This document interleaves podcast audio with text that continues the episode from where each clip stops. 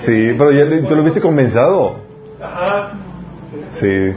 Por eso. Tú ya estás comenzado también, ¿no? Sí, ¿no? Ok, bueno, como quieras, sí se dan cuenta que estamos viendo cosas nuevas y diferentes. Ok, ¿me dices, Beto? Ya estamos en vivo. Ok, vamos a comenzar con una oración. Poner el tiempo en las manos de Dios. Eh, lo del café es en serio, ¿eh? Está ahí para que, please, nadie se duerma. Si no, voy a tener que... pa- No, no, pero eh, va a ser... Pero sé que ha habido muchos desvelados. Entre ellos, entre ellos yo. Si les pasa, toman café en la, en la tarde y ya están a las 12 o una, están como si... Sí, hombre, si te contrapea todo. Pero bueno, vamos a comenzar con una oración. Padre Celestial, ponemos en tus manos este tiempo, Señor. Te ruego que por favor, Señor, hables a través de mí, Señor, con claridad, con contundencia, Señor. Que tu Espíritu Santo, Señor, mueva en medio nuestro. Quita el velo de nuestro entendimiento, Señor. Esclarece las dudas, Señor. Que podamos salir de aquí edificados y transformados por el poder de tu palabra y tu Espíritu Santo. Te lo rogamos en el nombre de Jesús. Amén. Ok, este tema, chicos, fue el causante de mi primera crisis espiritual que tuve como cristiano. ¿De qué sería? Fue mi primera crisis espiritual. eh, recuerdo, hoy te, conviertes al Señor, eh, empiezas ahí, estás enamorado y tal cosa, estás saliendo la Biblia. Y la pregunta que me vino por, por varios libros que estaba leyendo, estaba leyendo, recuerdo, fue la América en la Profecía, si mal no recuerdo, es adventista, pero hace mucho énfasis en el sábado. Entonces la pregunta fue, ¿por qué no guardamos el sábado? Entonces, en mi ignorancia, no había leído todavía toda la Biblia, estaba, eh, estaba basándome en lo que decía ese libro acerca de, del- de guardar el sábado, cómo la iglesia católica lo he cambiado, guarda el domingo, bla, bla, bla, esto, el otro y todo el complot. Entonces yo estaba prácticamente convencido de que teníamos que guardar el sábado. Tan así que recuerdo a mi primo Carlos, ya la estaba convenciendo. Sí, él era eh, mi hermano mayor espiritualmente en ese sentido y era como, Carlos, ¿por qué no lo guardamos? Sí, cierto, ¿por qué no lo guardamos? no? Tal, recuerdo que hasta fui con, un, con el pastor de aquel entonces y, y mi primera, mi, fue mi primera eh, entrevista con un pastor, sí, de consejería pastoral. Y la entrevista fue, oye, pastor, ¿por qué no guardamos el domingo? Y su solución, tranquila, sencilla, fue, pues hay muchas iglesias que, guardan el sábado, si quieres cambiarte.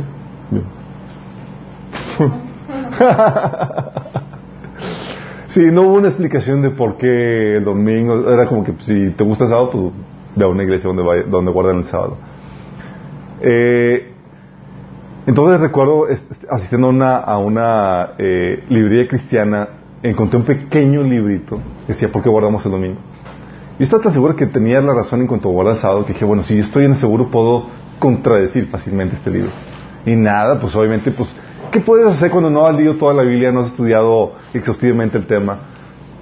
Compré el librito y fue como que, oh my goodness. Fieldres para atrás. Sí.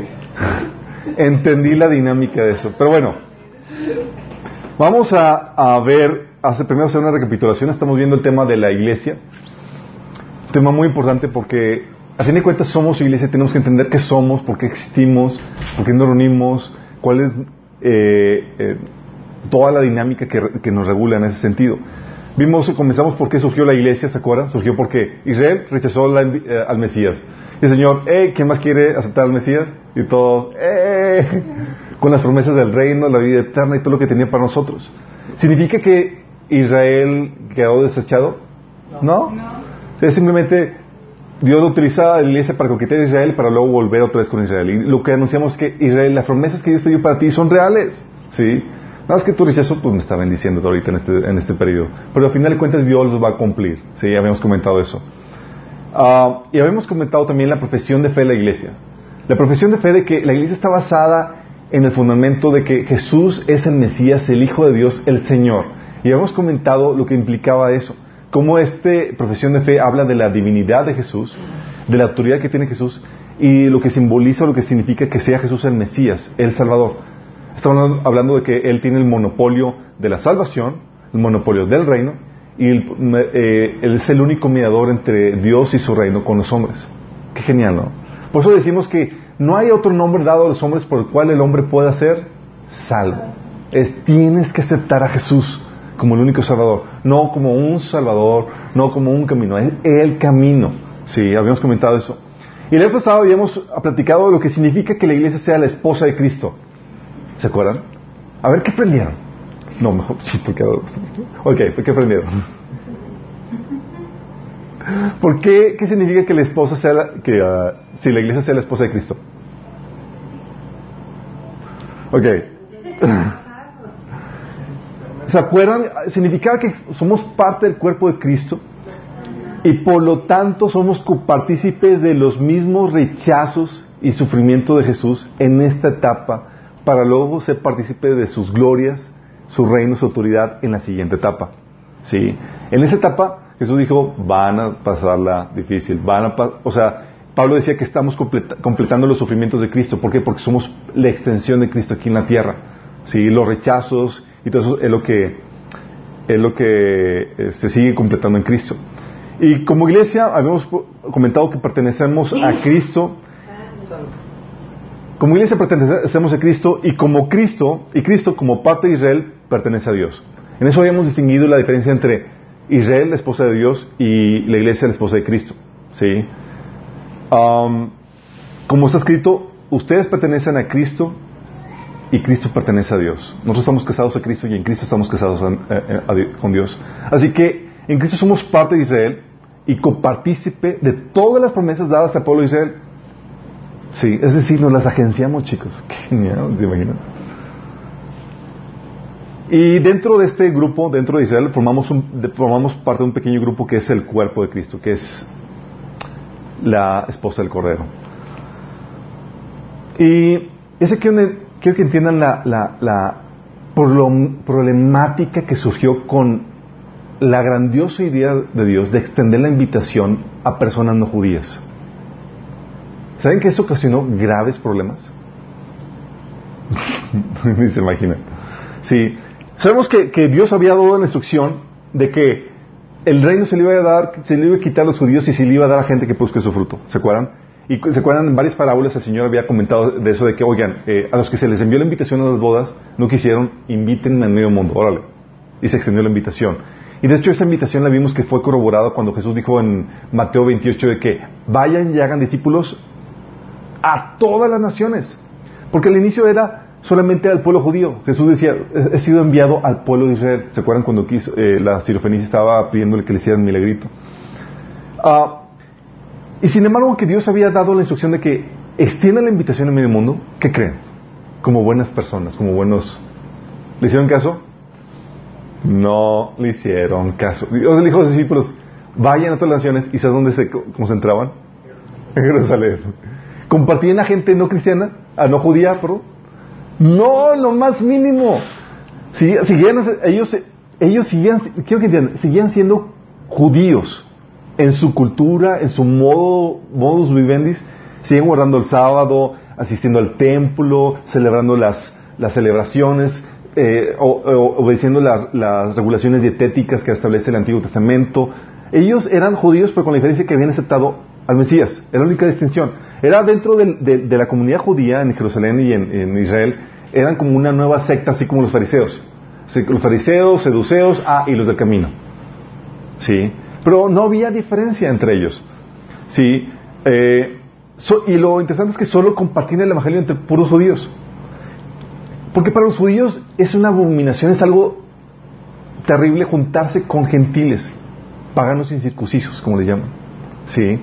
Era, tú no eres del pueblo escogido de Dios, o sea, contigo no más para asuntos de negocio, pero, ¿sí? Y hay de ti si entro a una casa de un gentil o demás, ¿sí? Eran personas de segunda categoría, en pocas palabras, para los judíos, ¿sí? Por la cultura pagana, por que hacían cosas abominables para, para, Israel en cuanto a las cuestiones dietéticas, en cuanto a las cosas, los ídolos y demás, ¿sí? Entonces solo compartían el Evangelio.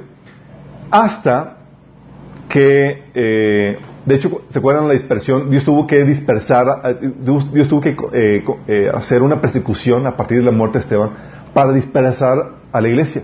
Pero como que ese tipo no me entienden. ¿Qué hacemos? Ah, pues una persecución. Órale. No haces caso a Dios, Dios te obliga, así como que te voy, a, te voy a forzar a que lo hagas. Entonces se empezaron a dispersar por fin la iglesia y empezaron a compartir el Evangelio. A donde quiera que iban. Y a donde quiera que iban, ¿lo compartían a dónde? ¿A quién? A los judíos. Dice Hechos 11, 11, 11, 19. Los que se habían dispersado a causa de la persecución que se desató por el, el, caso de Esteban, llegaron a Fenicia, Chipre y Antioquía sin anunciar a nadie el mensaje excepto a judíos. ¿Te imaginas que la iglesia al inicio era completamente judía? O sea, no es nada comparado con lo que ahorita nos imaginamos. Y sin embargo, con esa expresión, algunos eh, se animaron y empezaron a compartir el Evangelio a gentiles. Pero ellos en su mente veían a los gentiles como que no, era posible. O sea, quiero que entiendas esto, y esto es algo muy interesante porque te habla de cómo puede más la tradición y la cultura que el mandamiento de Dios. Dios tiene que venir a romper paradigmas para que podamos obedecer sus mandamientos. Sí, en muchas iglesias y más guardamos ese, eh, los mandamientos, digo, oramos tradiciones y más y no sabemos por qué, y simplemente porque siempre se les ha hecho, aunque pueda violar eh, mandamientos de Dios. Hechos 11, 20 21 dice, sin embargo había entre ellos algunas personas de Chipre y de Sirene que al llegar a Antioquía comenzaron a hablarles también a los de habla griega, anunciándoles las buenas nuevas acerca del Señor. El poder del Señor estaba con ellos y un gran número creyó y se convirtió al Señor. Gentiles. Estos se atrevían a compartir, sí, pero eran, fue algo que de, de así de, salió de pura chiripa eso, sí, no fue algo oficial de que, ah, ya la campaña oficial para compartir el evangelio de los gentiles, no, sí, no fue algo así. Oficialmente sucedió hasta que, hasta que sucedió con Pedro. ¿Se acuerdan con Pedro? Pedro, al igual que cualquier otro judío, tenía tabús así, paradigmas que le impedían ah, avanzar el Evangelio con los gentiles. Eh, de hecho, tuvo una visión donde veía que Dios le presentaba eh, una sábana con animales inmundos, los cuales los judíos no podían comer. Le dijo, mata y come. Y el Señor, no, Señor, yo soy, no puedo comer animal impuro, jamás he probado. La verdad, y el Señor, come, mata y come. Y ahí estaba discutiendo Pedro con Jesús, con el Señor, con cualquier persona de nosotros.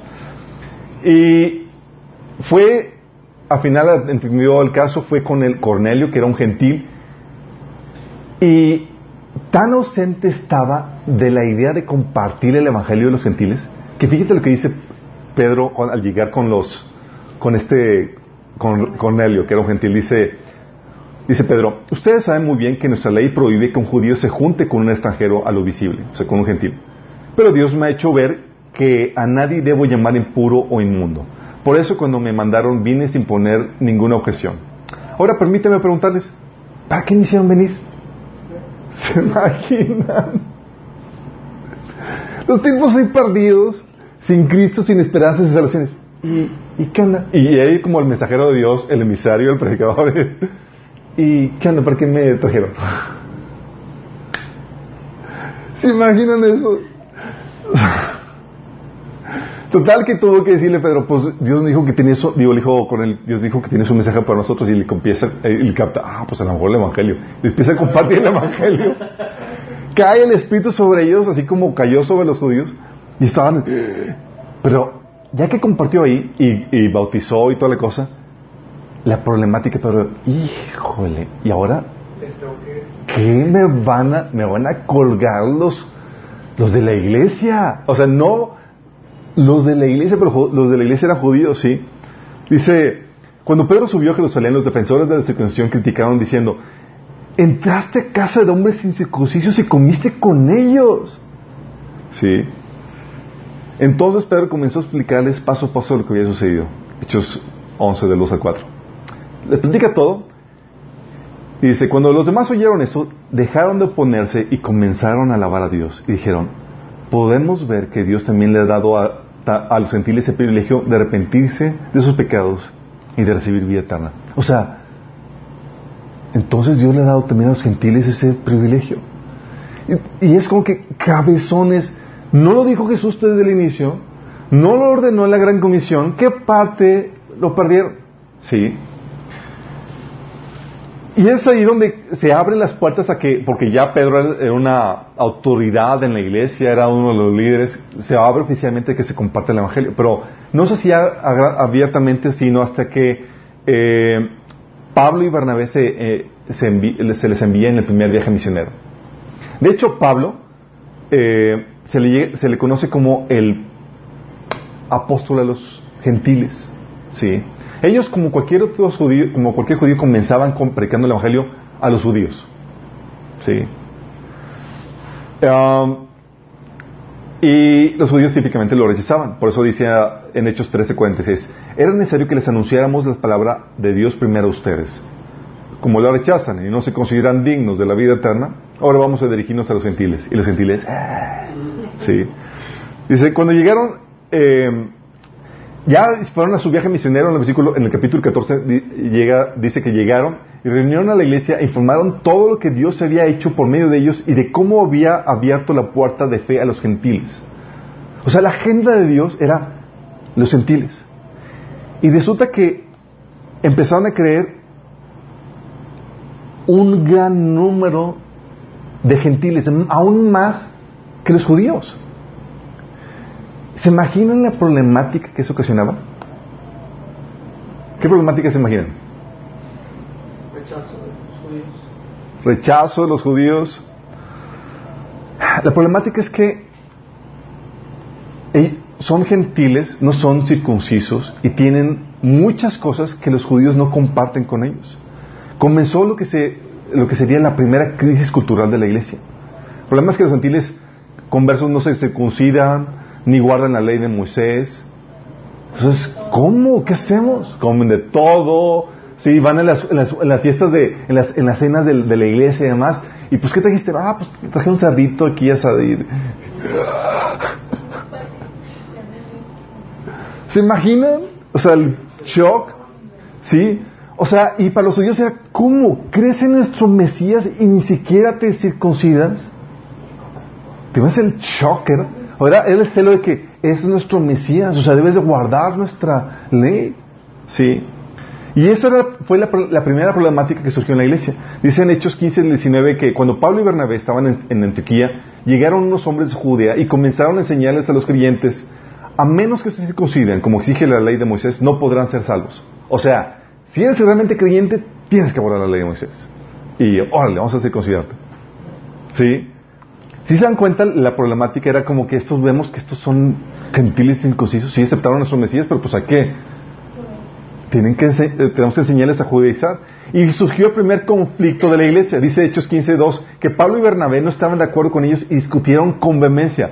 O sea, casi casi los golpes, chicos, estaban agarrándose, ¿sí? Y Pablo y Bernabé con el celo de la sana doctrina y estos tipos con el celo cultural de que pues, somos judíos y ya que, o sea, es nuestro Mesías, no podemos dejar que que la gente cualquiera lo acepta así más porque sí.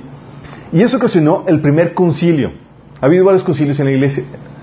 Eh, este fue el primero. Y fue para arreglar esta situación. ¿Qué hacemos con los gentiles que aceptan el Mesías? ¿Les enseñamos a guardar la ley, que obedezcan todo lo que guardamos nosotros porque somos judíos o demás? ¿O qué? ¿Cómo qué le hacemos? Porque Pablo y Bernabé argumentaban que no.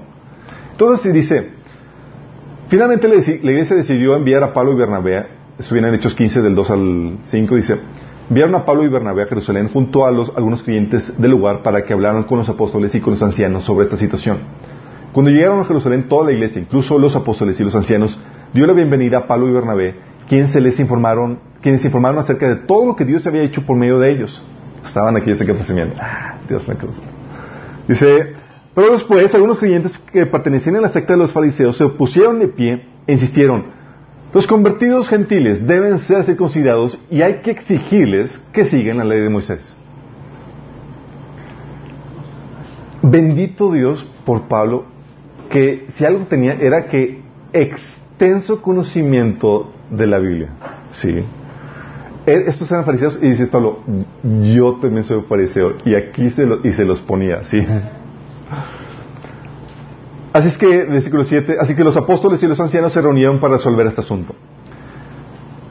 Del versículo 6 al 11 dice, después de una larga discusión, Pedro tomó la palabra, dijo, hermanos, Todos ustedes saben que hace tiempo Dios me eligió entre todos ustedes para que predicara a los gentiles a fin de que pudieran oír la buena noticia. Algo de modestia había aquí, Pedro. Dios conoce el corazón humano y Él confirmó que eh, acepta a los gentiles al darles el Espíritu Santo tal como hizo con nosotros. Él no hizo ninguna distinción entre nosotros y ellos, pues les limpió el corazón por medio de la fe.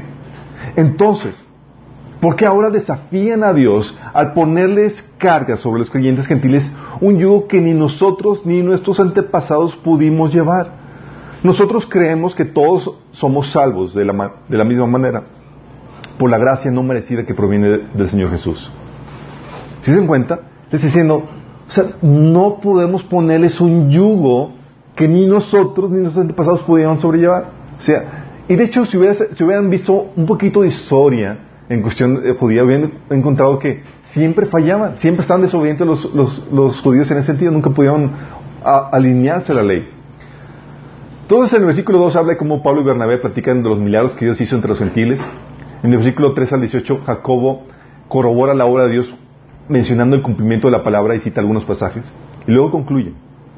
Sí, versículo 19 al 21 dice, mi opinión, dice Jacobo, a Jacobo estamos hablando aquí del hermano Jesús.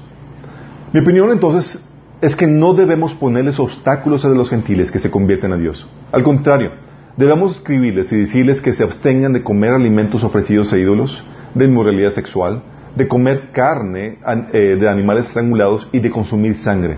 Pues esas leyes pues esas leyes de Moisés se han predicado todos los días de descanso en las sinagogas judías de cada día durante muchas generaciones. Esa fue la conclusión, todos estuvieron de acuerdo. Y la resolución fue esta. Entonces los apóstoles y los ancianos, junto con toda la iglesia de Jerusalén, escogieron delegados y los enviaron a Antioquía de Siria con Pablo y Bernabé para que informaran acerca de esta decisión. Los delegados escogieron, escogidos eran dos de, los líderes de la iglesia, Judas, también llamado Barsabás, y Silas. La carta que llevaron decía lo siguiente. Nosotros, los apóstoles y los ancianos, sus hermanos en Jerusalén, escribimos esta carta a los gentiles de Antioquía, Siria, Cilicia, saludos. Tenemos entendido que unos hombres de aquí los han perturbado e inquietado con su enseñanza, pero nosotros no los, no los enviamos. Así que decidimos, después de llegar a un acuerdo unánime, enviarles, eh, enviarles representantes oficiales junto con nuestro amado Bernabé y Pablo, quienes han arriesgado la vida por el nombre de nuestro Señor Jesucristo. Les enviamos a Judas, a Siles, para confirmar lo que hemos decidido en relación a las preguntas de ustedes. Pues nos pareció bien al Espíritu Santo y a nosotros no imponer sobre ustedes ninguna, ustedes una carga mayor que estos pocos requisitos. Deben abstenerse de comer alimentos ofrecidos a ídolos, de, de consumir sangre o la carne de estrangulados y de inmoralidad sexual. Si hacen esto, harán bien. Adiós. Me encantan estas cartas. Hola, al grano que vamos. Sí. Eh, y la razón aparentemente era para propiciar eso, esta, como decían esos reglamentos dietéticos, era para propiciar una armonía en la relación entre gentiles y creyentes judíos. Sí, o sea, por amor, consideración, ellos guarda estas consideraciones dietéticas, porque para los judíos es muy abominable eh, si haces lo, eh, si lo haces de otra forma. Aún la inmoralidad sexual se dicen que era, porque la inmoralidad sexual era muy similar entre judíos y y los gentiles. Aquí algunos dicen que se refiere a las regulaciones particularmente que tienen que ver con el matrimonio y con parientes cercanos, ¿sí? que los gentiles no consideraban en ningún eh, como algo inmoral. Entonces la solución, esta resolución te dice, te, enseña que, te, que dentro de la iglesia tenían que convivir dos culturas diferentes. ¿Se imaginan? Tenemos que aprender que llevarnos con diferencias. Somos de Cristo, pero hay dos culturas dentro de la iglesia.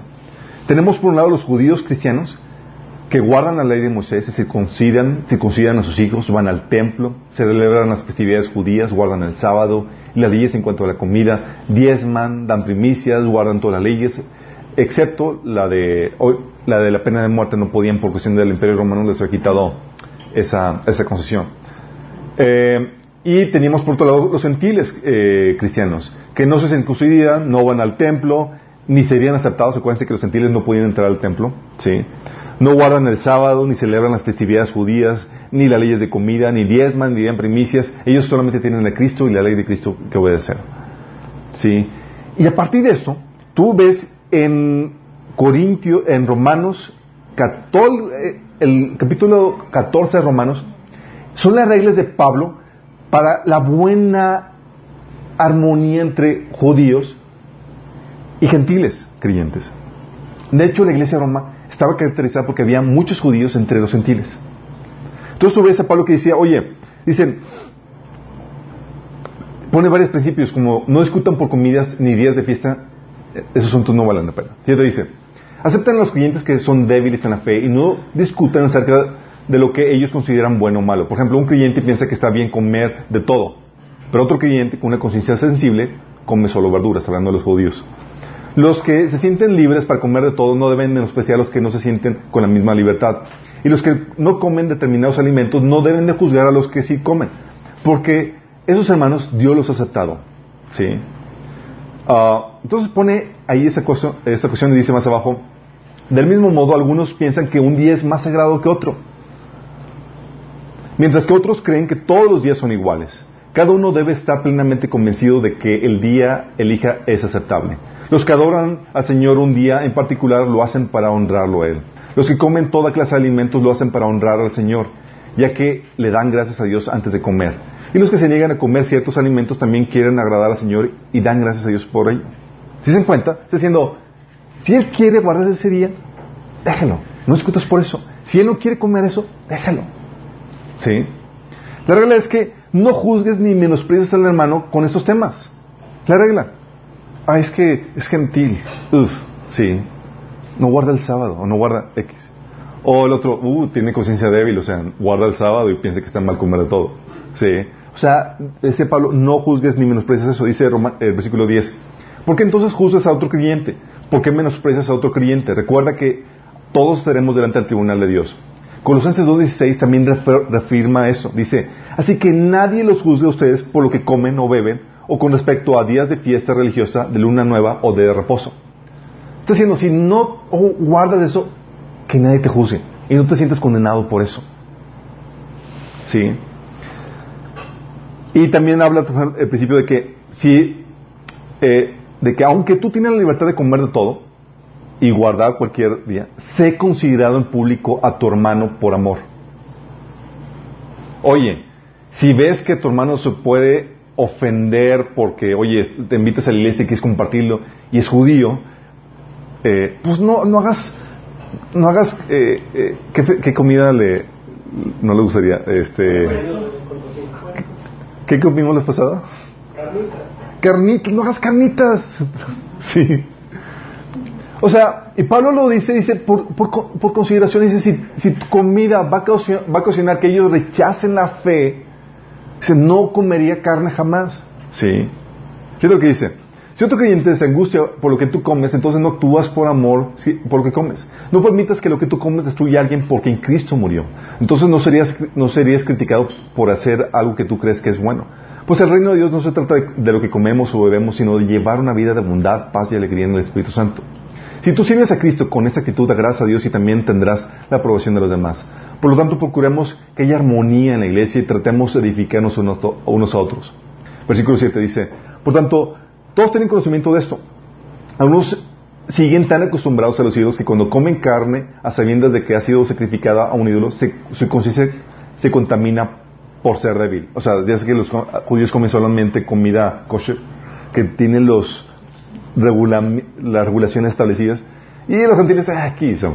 Ellos, no, no, no, no, tienen los, los estándares de calidad. Sin embargo, tengan cuidado que su libertad no se convierta en motivo de tropiezo para los débiles. Porque si alguno de débil conciencia te ve a ti, que tienes ese conocimiento, no se sentirá animado a comer de lo que está sacrificado a los ídolos. Por ejemplo, los gentiles no preguntaban de dónde traen. Sí.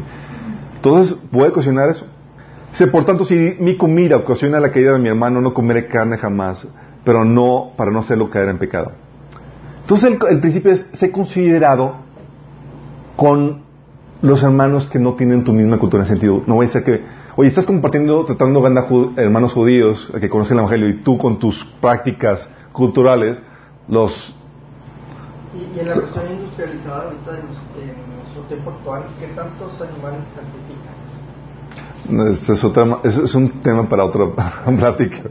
Y otra pregunta, ¿cuántos, cuántos judíos, qué porcentaje de los judíos se convirtieron? En este tiempo la mayoría era, era judío, sí. Empezaba la iglesia gentil a crecer en, en- en gran manera, pero la mayoría, acuérdense, pues la iglesia habla de que las primeras conversiones de 5.000, 3.000 y demás, y eran judíos, todos ellos. ¿Qué sería un, un pequeño porcentaje, un 5% de los judíos? Al final de cuentas, los, los, los, gentiles arrasaron con la iglesia, sí, se convirtieron en la mayoría, sí. Continuando con eso, el, principio que pone Pablo es, en privado, sí goza de tu libertad. Dice, no estudies la obra de tu hermano, la obra de Dios a causa de lo que comes. Recuerda que todo lo que los alimentos están permitidos. Lo malo es comer algo que haga tropezar a otros. Es mejor no comer carne, ni beber vino, ni hacer ninguna otra cosa que pudiera causar que otro creyente tropiece. Tal vez crees que no haya nada malo en lo que haces, pero manténlo entre tú y Dios. Benditos son los que no se sienten culpables por hacer algo que han decidido que es correcto. Si se dan cuenta, toda la solución era, si quieres guardar la ley de Moisés, guárdala. Si tú como gentil no estás obligado a hacerlo. Sí. Pero la pregunta es, ¿por qué esta resolución? ¿Por qué dejar, por qué no enseñar a los judíos que, a los gentiles que guardan la ley?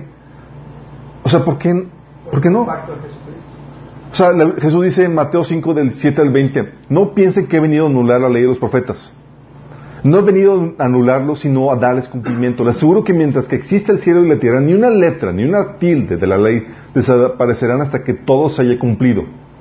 Todo el que explica un- uno solo de estos mandamientos, por pequeño que sea, y enseñe a otros a hacer lo mismo, será considerado el más pequeño en el reino de los cielos. Pero el que practique esto y enseñe, y enseñe será considerado grande en el reino de los cielos.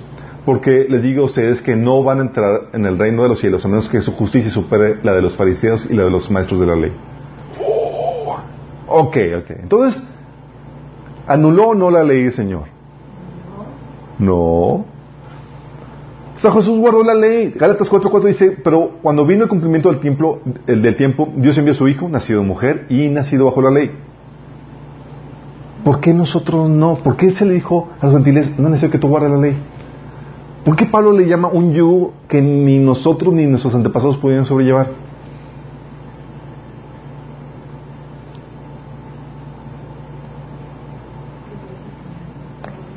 Respuesta. Es que es como ahorita decías, o sea, yo vine a cumplirla, o sea, ya está hecha. Exactamente. Jesús cumplió la ley. Ah, Valió la pena todo el discipulado, chicos.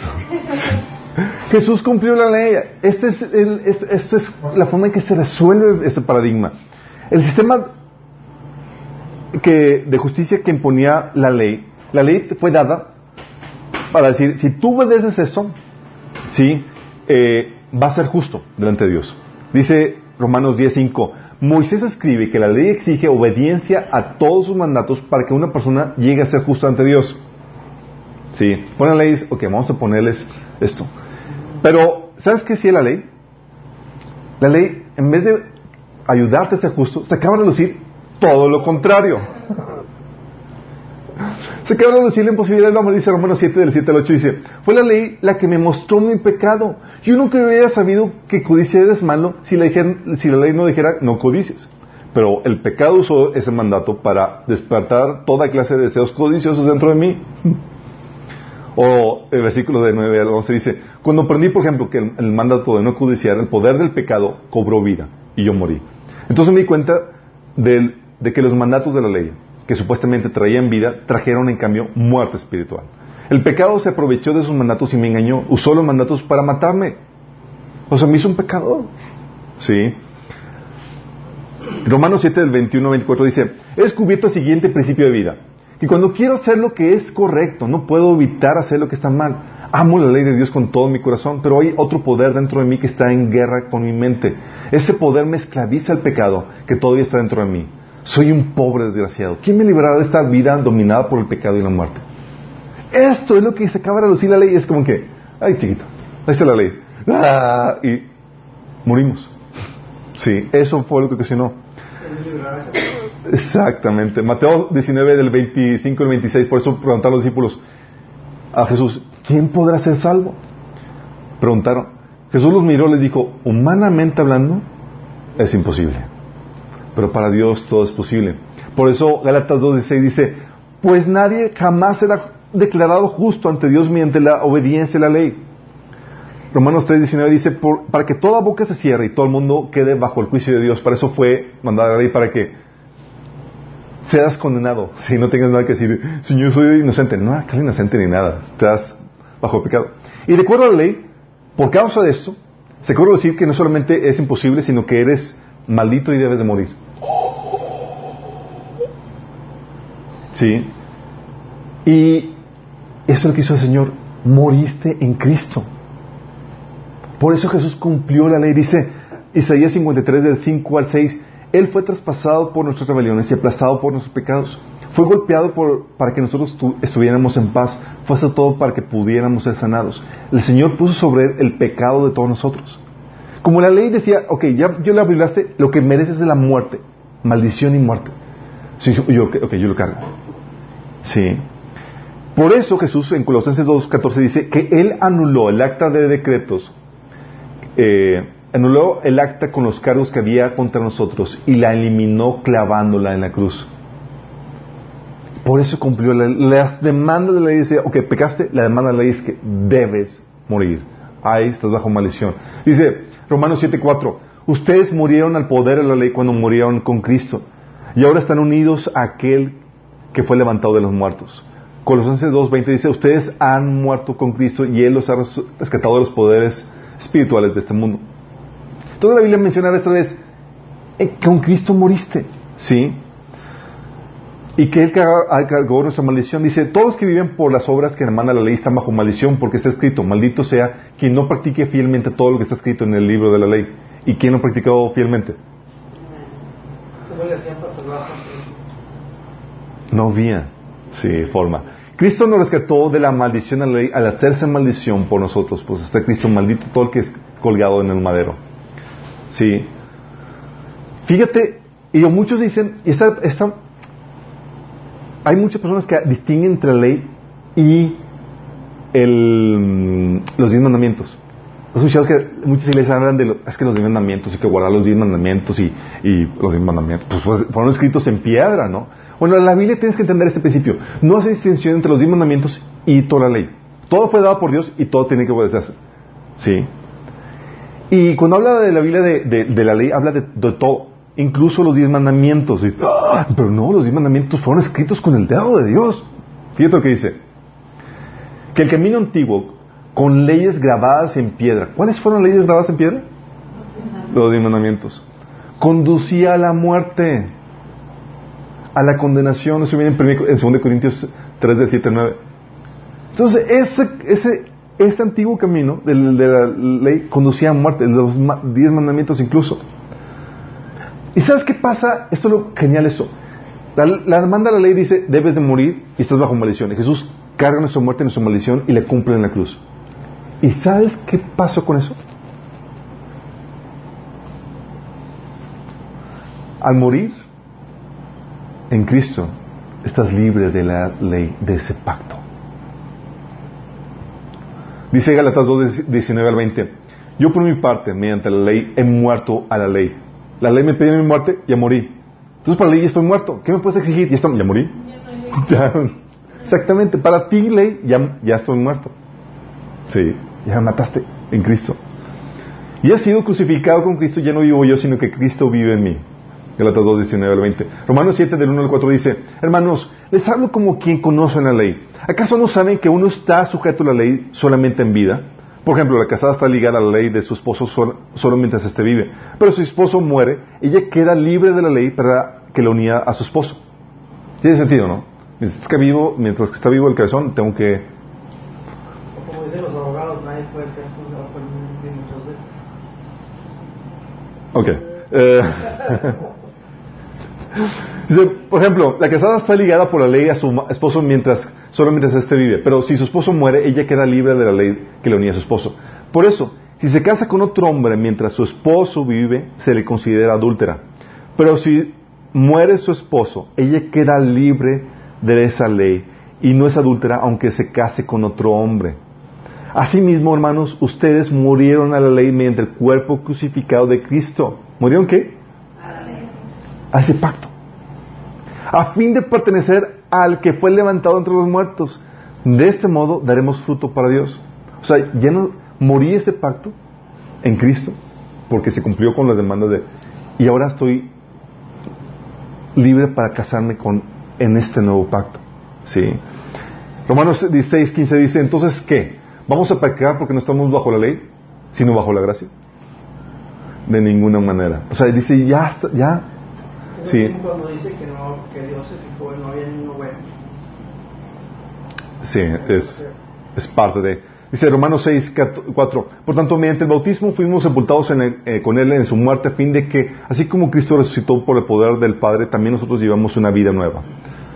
Y eso lo reitera el versículo 14. Dice, así el pecado no tendrá dominio de ustedes porque ya no están bajo la ley, sino bajo la gracia. ¿Y eso qué significa? Que, oye, ya no estamos bajo la ley, bajo la gracia. ¿Cómo que ya no va dominando el pecado? ¿Quieren saber? Más adelante.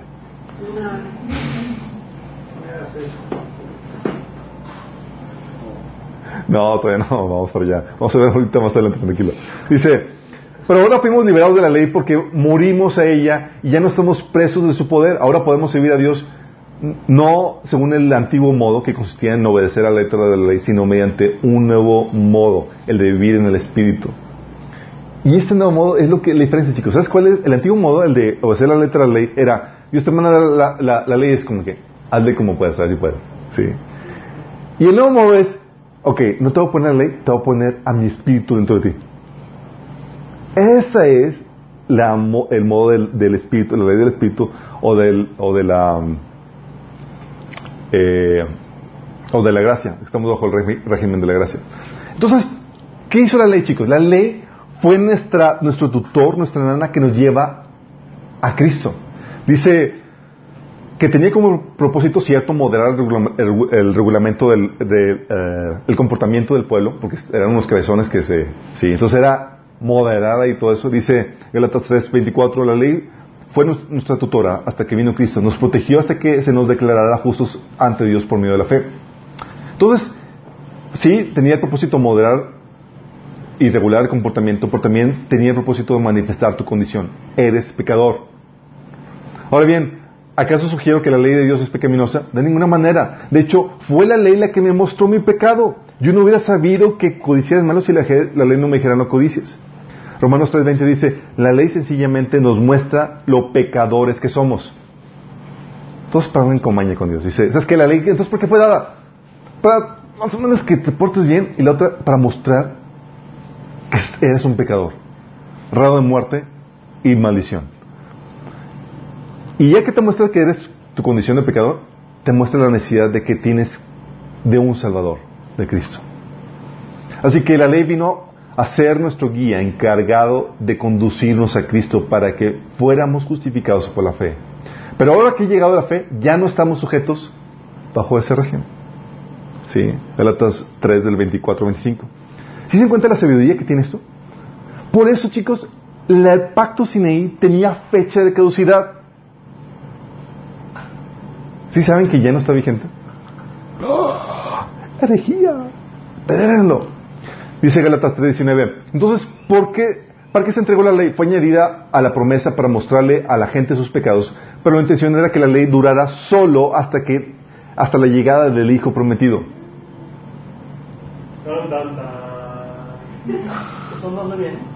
En la Biblia, es Galatas 3:19. O sea, de verdad. Rom- es Galatas 3:19. Sorry, chicos. Sí, de hecho, de hecho, eh, Gálatas 4 del 1, todo el libro de Gálatas habla de esto, chicos. Gálatas 4 del 1 al 9, del 7 menciona que cuando éramos niños estábamos bajo tutores y en nada se diferenciaba entre un niño de un esclavo. Pero ya que somos mayores de edad, ya somos libres de, ser- de esos tutores. Sí, que la, la tutor es la ley. Sí, ya somos libres de eso. Colosenses 2, 16 al 17 corrobora esta idea. Dice, así que nadie los juzgue a ustedes por lo que comen o beben, con respecto a los días de fiestas religiosas, de luna nueva o de reposo. Todo esto es una sombra de las cosas que están por venir. La realidad halla en Cristo. ¿Sí? Romanos 10.4 dice, de hecho, Cristo es el fin de la ley para, para que todo el que cree reciba la justicia. Entonces, ¿Cristo es qué? Es el fin de la ley. Hebreos 8.13 dice, cuando Dios habla de un nuevo pacto, quiere decir que eh, ha hecho obsoleto el primero, el cual ha caducado. ¿Sí? ¿Vamos entendiendo esto? Y este nuevo pacto, chicos, ¿sí? Lo que hace es que sustituye al antiguo pacto. Hebreos 8, de 7 al 13, dice esto. Si el primer pacto no hubiera tenido eh, defectos, no habría sido necesario reemplazar con un segundo pacto. ¿Tenía defectos? Sí, no podía ser el hombre perfecto. Dice, pero cuando Dios encontró defectos en el pueblo, dijo, se acerca el día, dice el Señor, en que haré un nuevo pacto con el pueblo de Israel y de Judá. Este pacto no será como el que hice con sus antepasados cuando los tomé de la mano y los saqué de la tierra de Egipto. Fíjate que este pacto no está hablando del pacto de Abraham o el pacto con, hizo con David, está hablando del pacto que hizo con el pueblo en Sinaí, el de la ley, por medio de Moisés. ¿Sale? Dice, pero este nuevo pacto que haré con el pueblo de Israel en ese día, dice el Señor, pondré mi ley en sus mentes y le escribiré en su corazón. Yo seré su Dios y ellos serán mi pueblo. Y él no habrá necesidad de enseñar a sus vecinos, ni habrá necesidad de enseñar a sus parientes diciendo, deberías conocer al Señor, pues todos me conocerán, desde el más pequeño hasta el más grande. Perdonaré sus maldades y nunca más me acordaré de sus pecados. Cuando Dios habla de un nuevo pacto, quiere decir que ha hecho obsoleto primero, el cual ha caducado y pronto desaparecerá. Entonces el viejo pacto que hacía, no podía ser, todo el, el eh, Hebreos 7, 8, 9, 10 hablan acerca de esto, la diferencia entre viejo, pacto y nuevo pacto. Y habla de que el viejo pacto no puede hacer perfecto a la gente, porque se hace con sangre de, animales, las cuales no pueden perfeccionar a las personas, no pueden redimir, no, no pueden limpiar el pecado. Simplemente son recordatorios de su condición pecadora. Y, y se hace en un santuario hecho a manos, que es un reflejo del santuario del cielo. El nuevo pacto, por el cual es sustituido, es mucho mejor de lo que habla Hebreos, capítulo 9. Dice, pues por el poder del Espíritu Eterno, Cristo se ofreció a sí mismo a Dios como sacrificio perfecto por nuestros pecados. Por eso Él es el mediador de un nuevo pacto entre Dios y la gente, para que todos los que son llamados puedan recibir la herencia eterna que Dios le ha prometido. Pues Cristo murió para librarnos del castigo por los pecados que había cometido bajo ese primer pacto. Y ese pacto es diferente porque se hace con la sangre de Cristo, perfecta, el Cordero inmolado, el cual sí puede purificarnos de nuestros pecados. ¿sí? Y él, dice la Biblia en Hebreos, que él entró no al santuario hecho con manos, sino al santuario, a la misma presencia de Dios, al realizar la expiación. ¿sí? Y él es un sacerdote, no como el antiguo pacto, que tenían que los sacerdotes, por ser ineficientes, morían por sus pecados. Y este es un sacerdote eterno, que vive para siempre, según la orden de Melquisedec. Y al ver nuevo pacto, chicos, ¿qué creen que hay? Un nuevo sacerdocio, nuevo sacrificio y hay una nueva ley.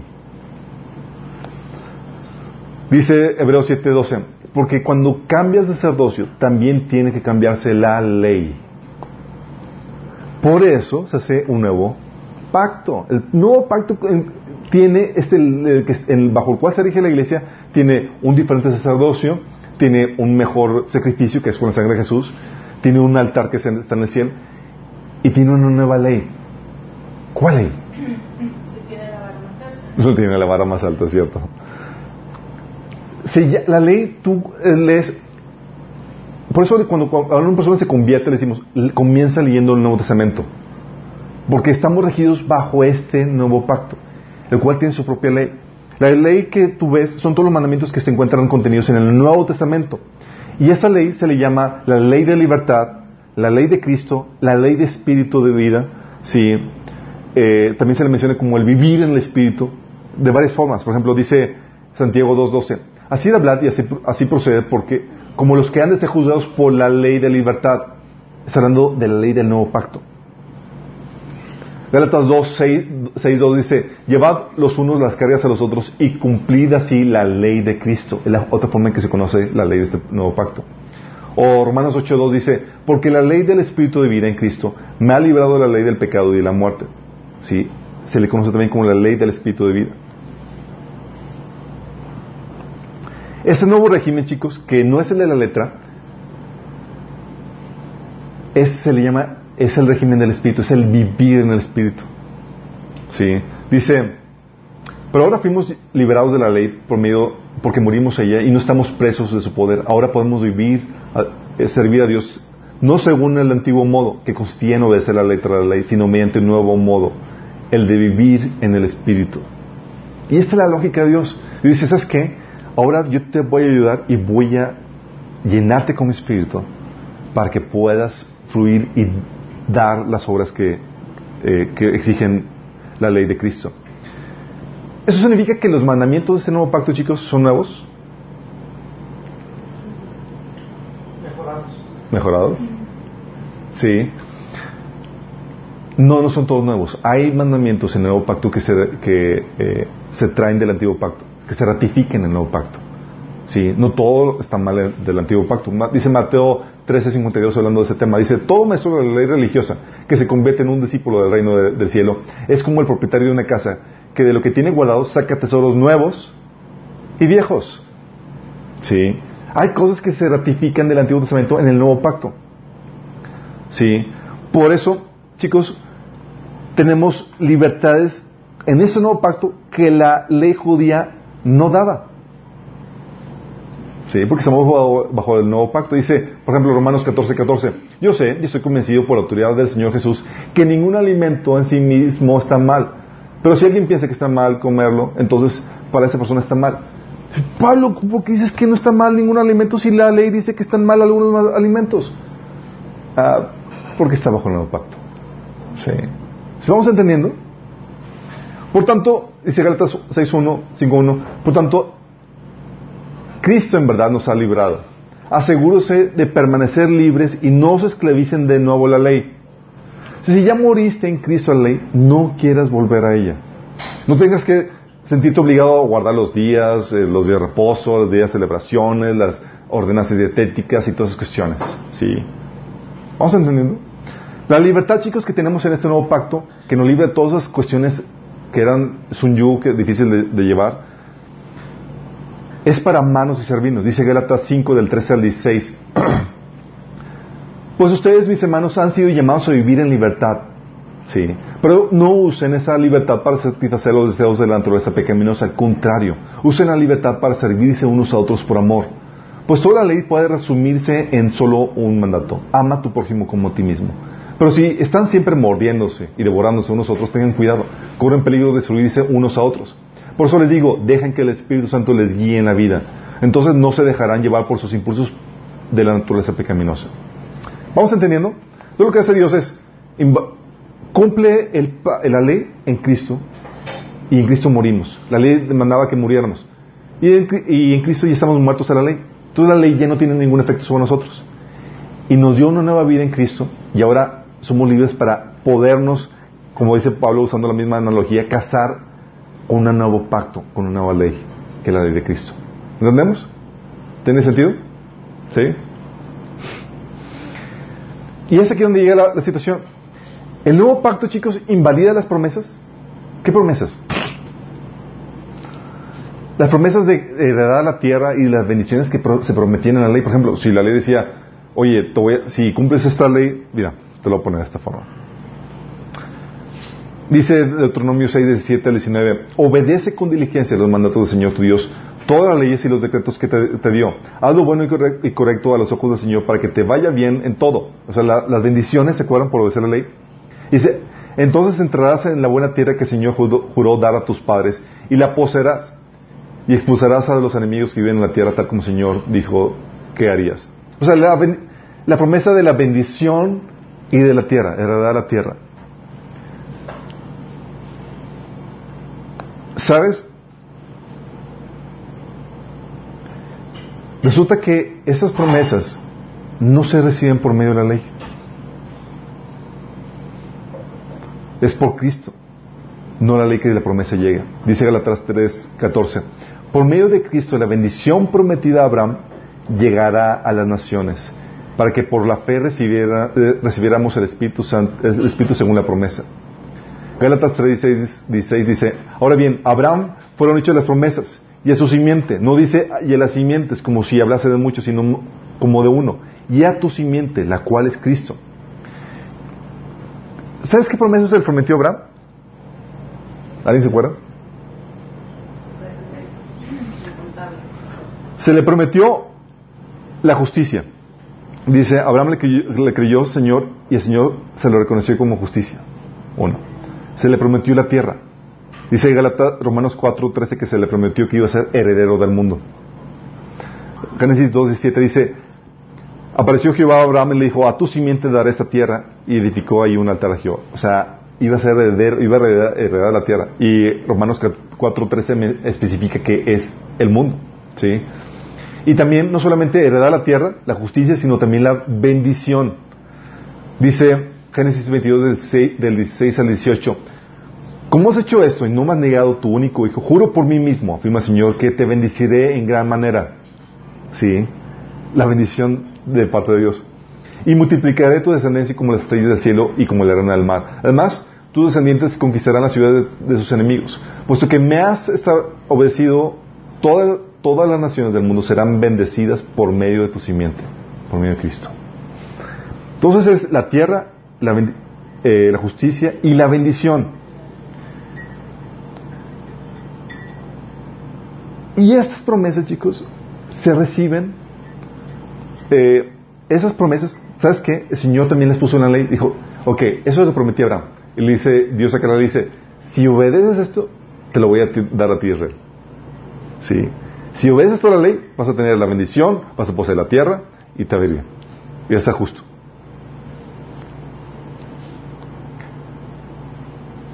¿Y qué creen?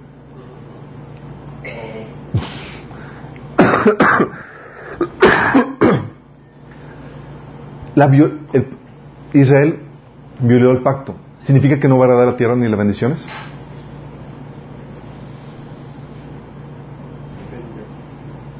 Pregunten, chicos. La, la. Israel violó el pacto de la ley que prometía que si obedecías la ley, ibas a, tener, ibas a ser justo y ibas a tener eh, eh, la bendición y la, y la tierra. Violó ese pacto. No, No, ¿por qué no? porque el Señor no, no se contradice. Sí. hasta que lo claro. Lo que hace Dios es que puso la ley y puso, si cumples esto, vas a heredar esto. Pero era plan convenio para decirle, no vas a poder. Sí. Fíjate lo que dice. Gálatas 3, 21 22. ¿Hay algún conflicto entre la ley de Dios y las promesas de Dios? De ninguna manera. Si la ley pudiera darnos vida, nosotros podríamos, hacernos justos ante Dios por, obediencia.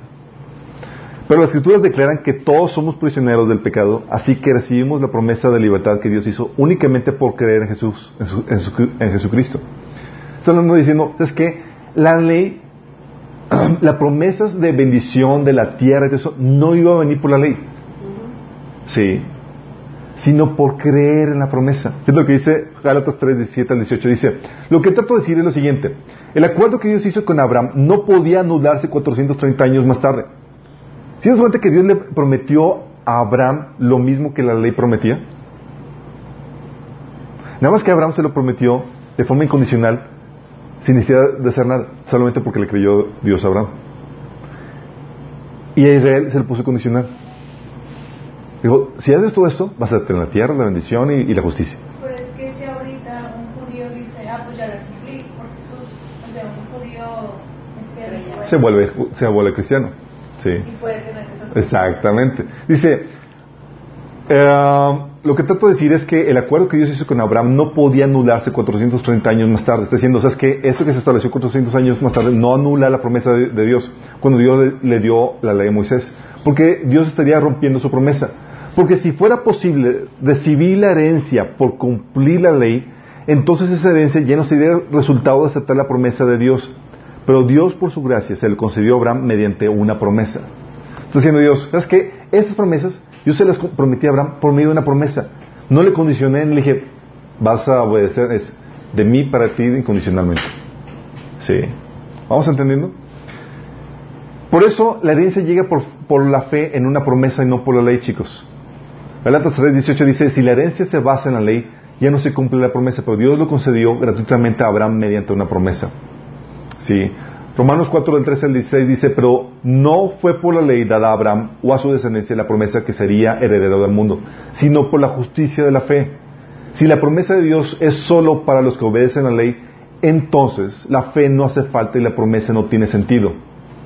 Pues la ley es, eh, siempre trae castigo para los que tratan de obedecerla. La única forma de no violar la ley es no tener ninguna ley para violar. Así que la promesa se recibe por medio de la fe. ¿Qué promesa? La justicia, la tierra y la bendición. Es un regalo inmerecido. Y vivamos o no de acuerdo a la ley de Moisés, todos estamos seguros de recibir esta promesa si tenemos una fe como la de Abraham, quien es el padre de todos los que creen. ¿Sí? ¿Vamos entendiendo? Es por eso que con el nuevo pacto la promesa se cumple, chicos. ¿Sí? Al creer en la promesa en la- en- de, que, de lo que Jesús nos da de forma incondicional, no por nuestras obras, recibimos la promesa prometida. Abraham. Dice Gálatas 3, de 27 al 29. Y todos los que fueron unidos a Cristo en el bautismo se han puesto a Cristo como si, fue, si pusieran una ropa nueva. Ya no hay judío, ni gentil, esclavo, ni libre, hombre, ni mujer, porque todos ustedes son uno en Cristo Jesús. Y ahora que pertenecen a Cristo son verdaderos hijos de Dios. Son sus herederos. Y la promesa de Abraham les pertenece a ustedes. Entonces recibo la justicia, la prome- ah, voy a heredar la tierra y voy a tener la promesa, la, bendición por las obras de la ley. No, por igual que Abraham, haber creído la promesa de salvación hecha por medio de, de su descendencia, por medio de- del Mesías. Entonces entendemos por qué se dio la ley y todo eso. Entendimos que tiene un propósito, era llevarnos a Cristo. Ya no estamos bajo ese pacto. No estamos obligados a guardar fiestas judías, días de reposo y todo eso. ¿Sí? Y es aquí donde entra la importancia, chicos, porque por no entender eso, caemos en herejías por causa de la ley y no tener esta distinción. Se enseña, por ejemplo, que es importante, algunos enseñan que sí es, tienes que obedecer, tienes que creer en Cristo, pero aparte, la ley del Antiguo Testamento es obligatoria. Eso es una herejía. Dice la Biblia que si es eso, eres un pecador. Gálatas 2.17 al 19 dice, pero supongamos que intentamos ser declarados justos ante Dios por medio de la fe en Cristo y luego se nos declara culpables por haber abandonado la ley. ¿Acaso quiere decir que Cristo no eh, nos ha llevado al pecado? Por supuesto que no. Más bien, soy un pecador si vuelvo a construir el viejo sistema de la ley que ya eché abajo. ¿Qué? Soy un pecador que si vuelvo a tomar la ley ¿sabes qué? Tienes que guardarla. Sí. Luego dice también Hechos 15, 10 que desafíes a Dios con eso. Dice, dice eh, Jacob, entonces, ¿por qué ahora desafían a Dios al poner cargas sobre los creyentes gentiles con un yugo que ni nosotros ni nuestros antepasados pudimos llevar? O sea, ¿eres considerado pecador? ¿Desafías a Dios? Luego dice la Biblia que esclavizas a la gente. Gálatas 5.1 dice, Cristo nos libertó para que vivamos en libertad. Por tanto, manténganse firmes y no se sometan nuevamente al yugo de esclavitud. Fíjate cómo le llama al viejo pacto. ¿Cómo? Yugo de esclavitud. Luego menciona aquí Pablo que, se, que se, te comparte el Evangelio en vano. Dice, Gálatas 4 del 9 al 10, pero ahora que conocen a Dios, o más bien que Dios los conoce a ustedes, ¿cómo es que quieren regresar a, a esos principios ineficaces sin valor? ¿Quieren volver a, ser, a ser esclavos de ellos? Ustedes siguen guardando los días de fiesta, meses, estaciones y años. Temo por ustedes que tal vez me haya esforzado en vano. Está diciendo Pablo, ¿sabes creo que si abrazan la ley otra vez, les compartí el Evangelio en vano.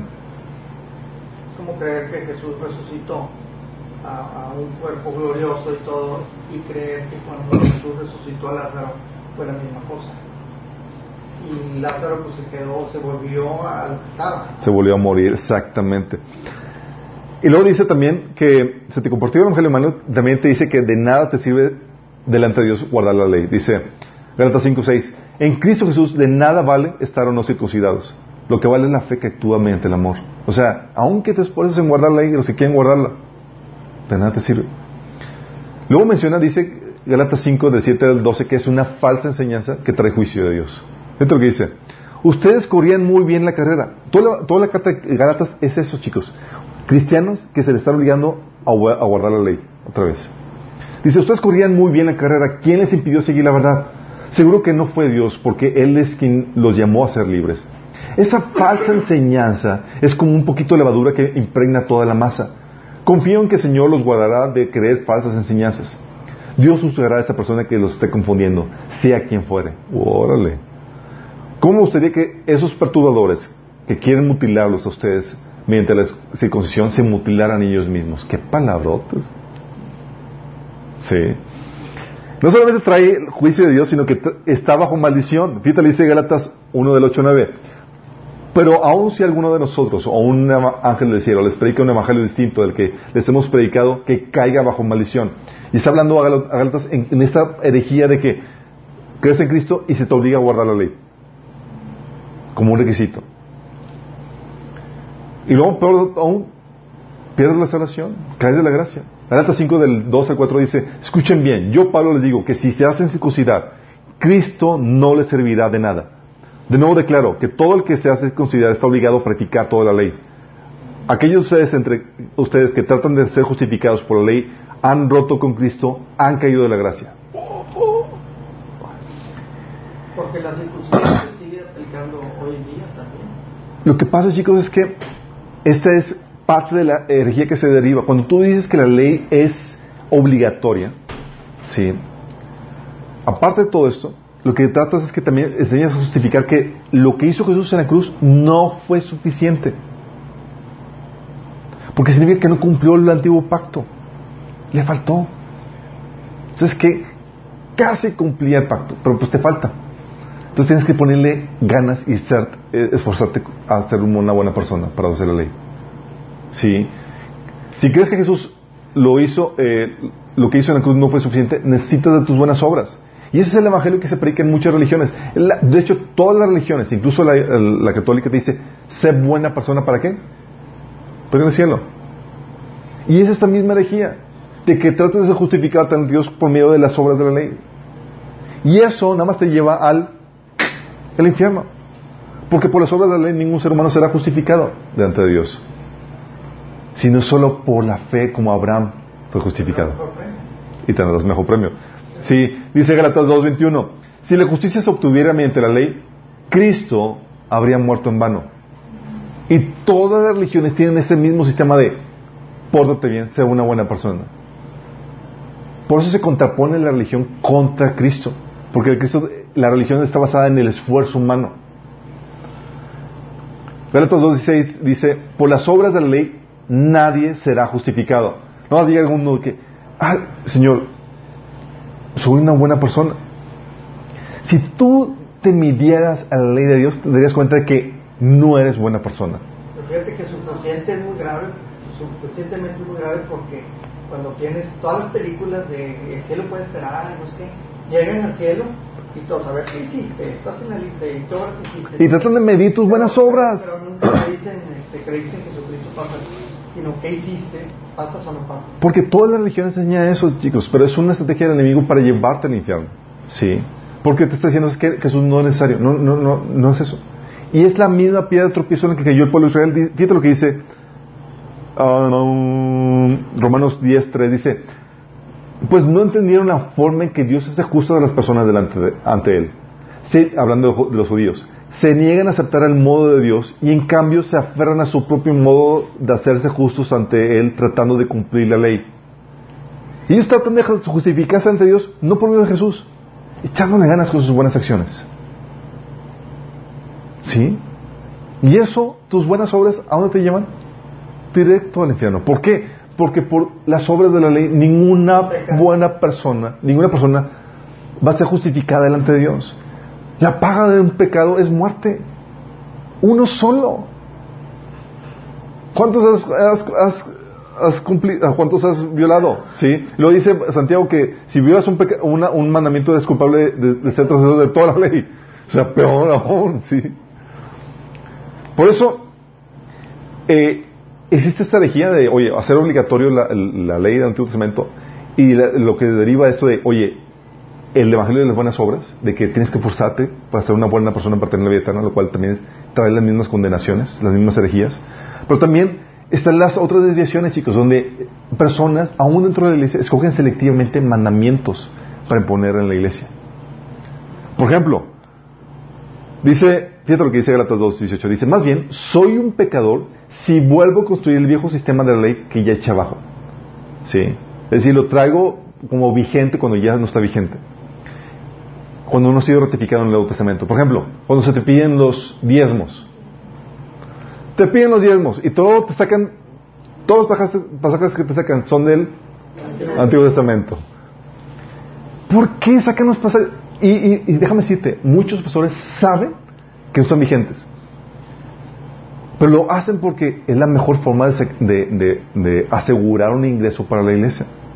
Porque si dices, oigan chicos, eh, eh, por causa de justicia o por misericordia ofrenden, jamás. Tienen que sentir la condenación acá, el diezmo. Luego, el pasaje de que si diezmas, dice el pasaje, no, pruébame y no te abriré las ventanas del cielo, ¿no? Así como que la promesa de la bendición, la prosperidad, Me das 10 y te doy y, y regreso 100. te regreso 100, sí. Sí. Sí vamos entendiendo. Este, este sacar mandamientos selectivos del Antiguo Testamento no es correcto. Estás que- queriendo restaurar algo del antiguo pacto que ya no está vigente. De hecho, por eso dice 2 Timoteo 2.15, esfuérzate por presentarte a Dios aprobado como obrero que no tiene de qué avergonzarse, que interpreta rectamente la palabra de verdad. Aquí cuando hacen, sacan eso y a, con- a conciencia, lo hacen por su conveniencia, no porque está, esa es la verdad. Por justicia y por... por justicia y por misericordia. Guardar el, el diezmo, oye, dar las primicias. Hay iglesias, por ejemplo, la iglesia adventista que te enseña que el sábado, sí, tienes que guardar el sábado y es una obligación. No es obligación. Sí, ya es parte del Antiguo Testamento, no se ratifica en el Nuevo. Y Pablo dice, nadie te juzga por comida, bebida o días de reposo. ¿Vamos entendiendo? O las leyes dietéticas. No es que yo no puedo tomar este... eh, eh, eh.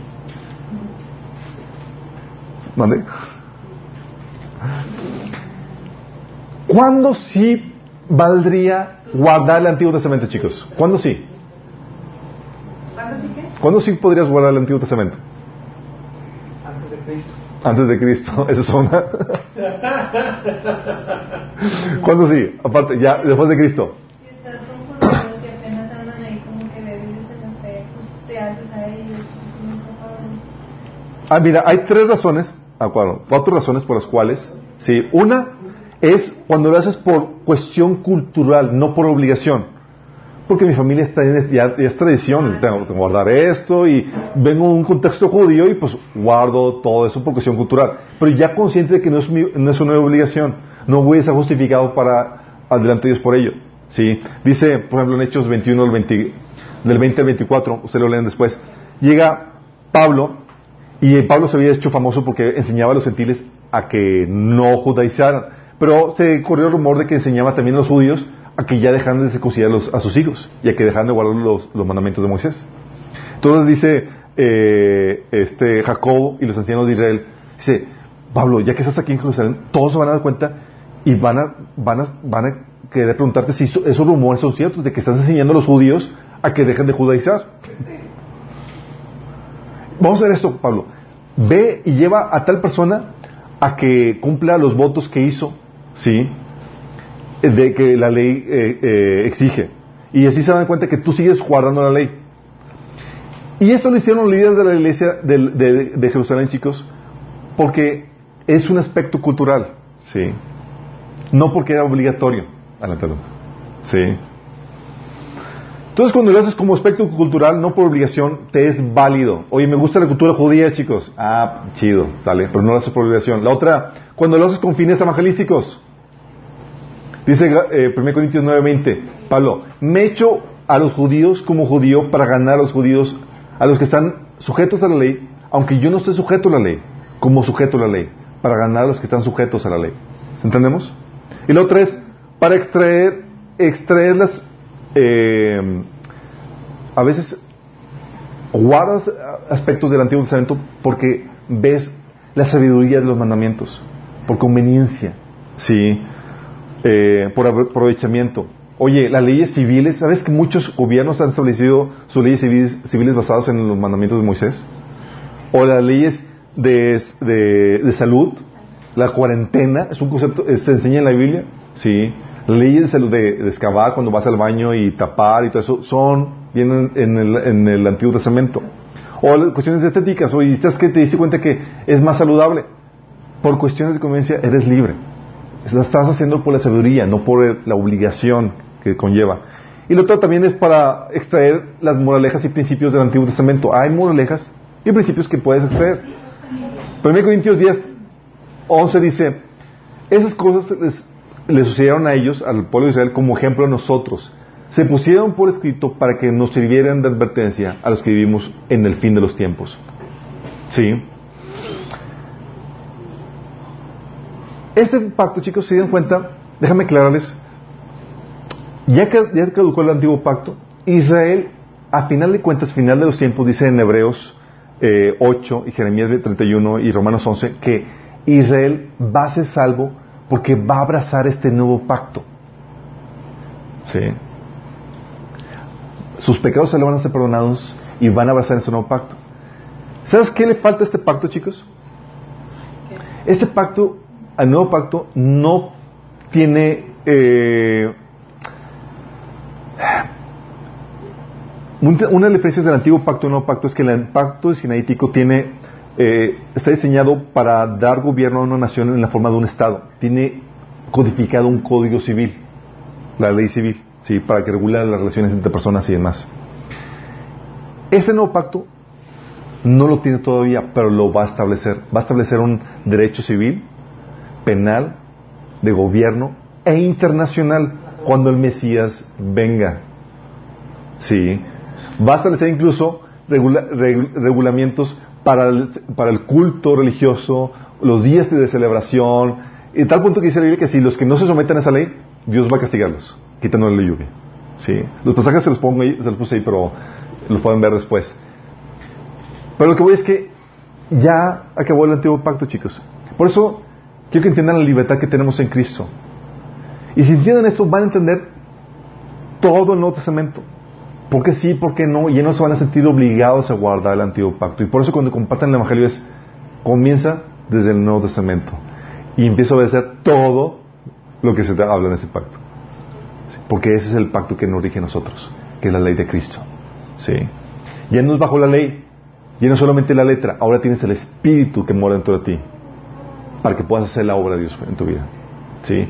Y si tú tal vez no tienes todavía el Espíritu Santo en tu, dentro de ti, Déjame decirte que el Espíritu Santo solamente se recibe por medio de la fe en Jesús y el arrepentimiento. Si estás dispuesto a arrepentirte de tus pecados, y arrepentirse no significa, no, no significa ser una buena persona, porque tu definición de buena persona está equivocada. Significa someterte a Dios, a su palabra, a la palabra de Cristo. Si estás dispuesto a someterte a la palabra de Cristo y crees que Jesús murió por ti en la cruz para pagar el precio de tus pecados y que resucitó y que es el Señor, que es Dios, puede recibir salvación. Dice la Biblia que todo aquel que invoque el nombre del Señor será salvo y vas a recibir el Espíritu Santo. Si quieres hacerlo, te puedo guiar a que invoques el nombre de Jesús. Una pequeña oración, nada más cierras los ojos y le dices, Señor Jesús, el día de hoy me arrepiento de mis pecados. Te pido que me salves y que me perdones. Yo creo que moriste por mí en la cruz y que resucitaste para el perdón de mis pecados. Yo te confieso como mi Señor y mi Salvador. Amén. Si hiciste esto, es el primer paso. Un genuino arrepentimiento va a dar frutos. Vas a empezar a leer la Biblia a partir del Nuevo Testamento y vas a empezar a congregarte. Si no das por lo menos estos frutos, dudo, duda de tu, de tu conversión, porque se requiere un genuino arrepentimiento. Y a los que estamos aquí, chicos, era necesario que habláramos de esto porque somos iglesia y estamos regidos no bajo el antiguo pacto, sino no bajo el nuevo pacto, la ley de Cristo ya no bajo el régimen de la letra. Ya no se trata que Dios te deja solo que obedezca la letra. Ahora te dio el Espíritu Santo, el cual te guía y te ayuda a obedecer, a vencer tus, tus tendencias pecaminosas. Vamos a dar gracias a Dios por eso. Padre Celestial, damos gracias, Señor, porque podemos entender, Señor, el nuevo pacto hecho en, tu sangre, Jesús, por el cual somos libres de, la ley y somos libres para vivir en amor y en servicio, Señor, a nuestros hermanos. Señor, que podamos vivir en esta libertad, Señor, siendo guiados por tu Espíritu Santo, Señor, en cada paso y aspecto de nuestra vida. Ayúdanos, Señor, a sacarle provecho, Señor, no para vivir en la carne, Señor, sino para servir a que nos sirvamos unos a otros en amor, Padre. Te lo pedimos, Señor, en el nombre de Jesús. Amén. Nos vemos el próximo domingo, misma hora, mismo canal.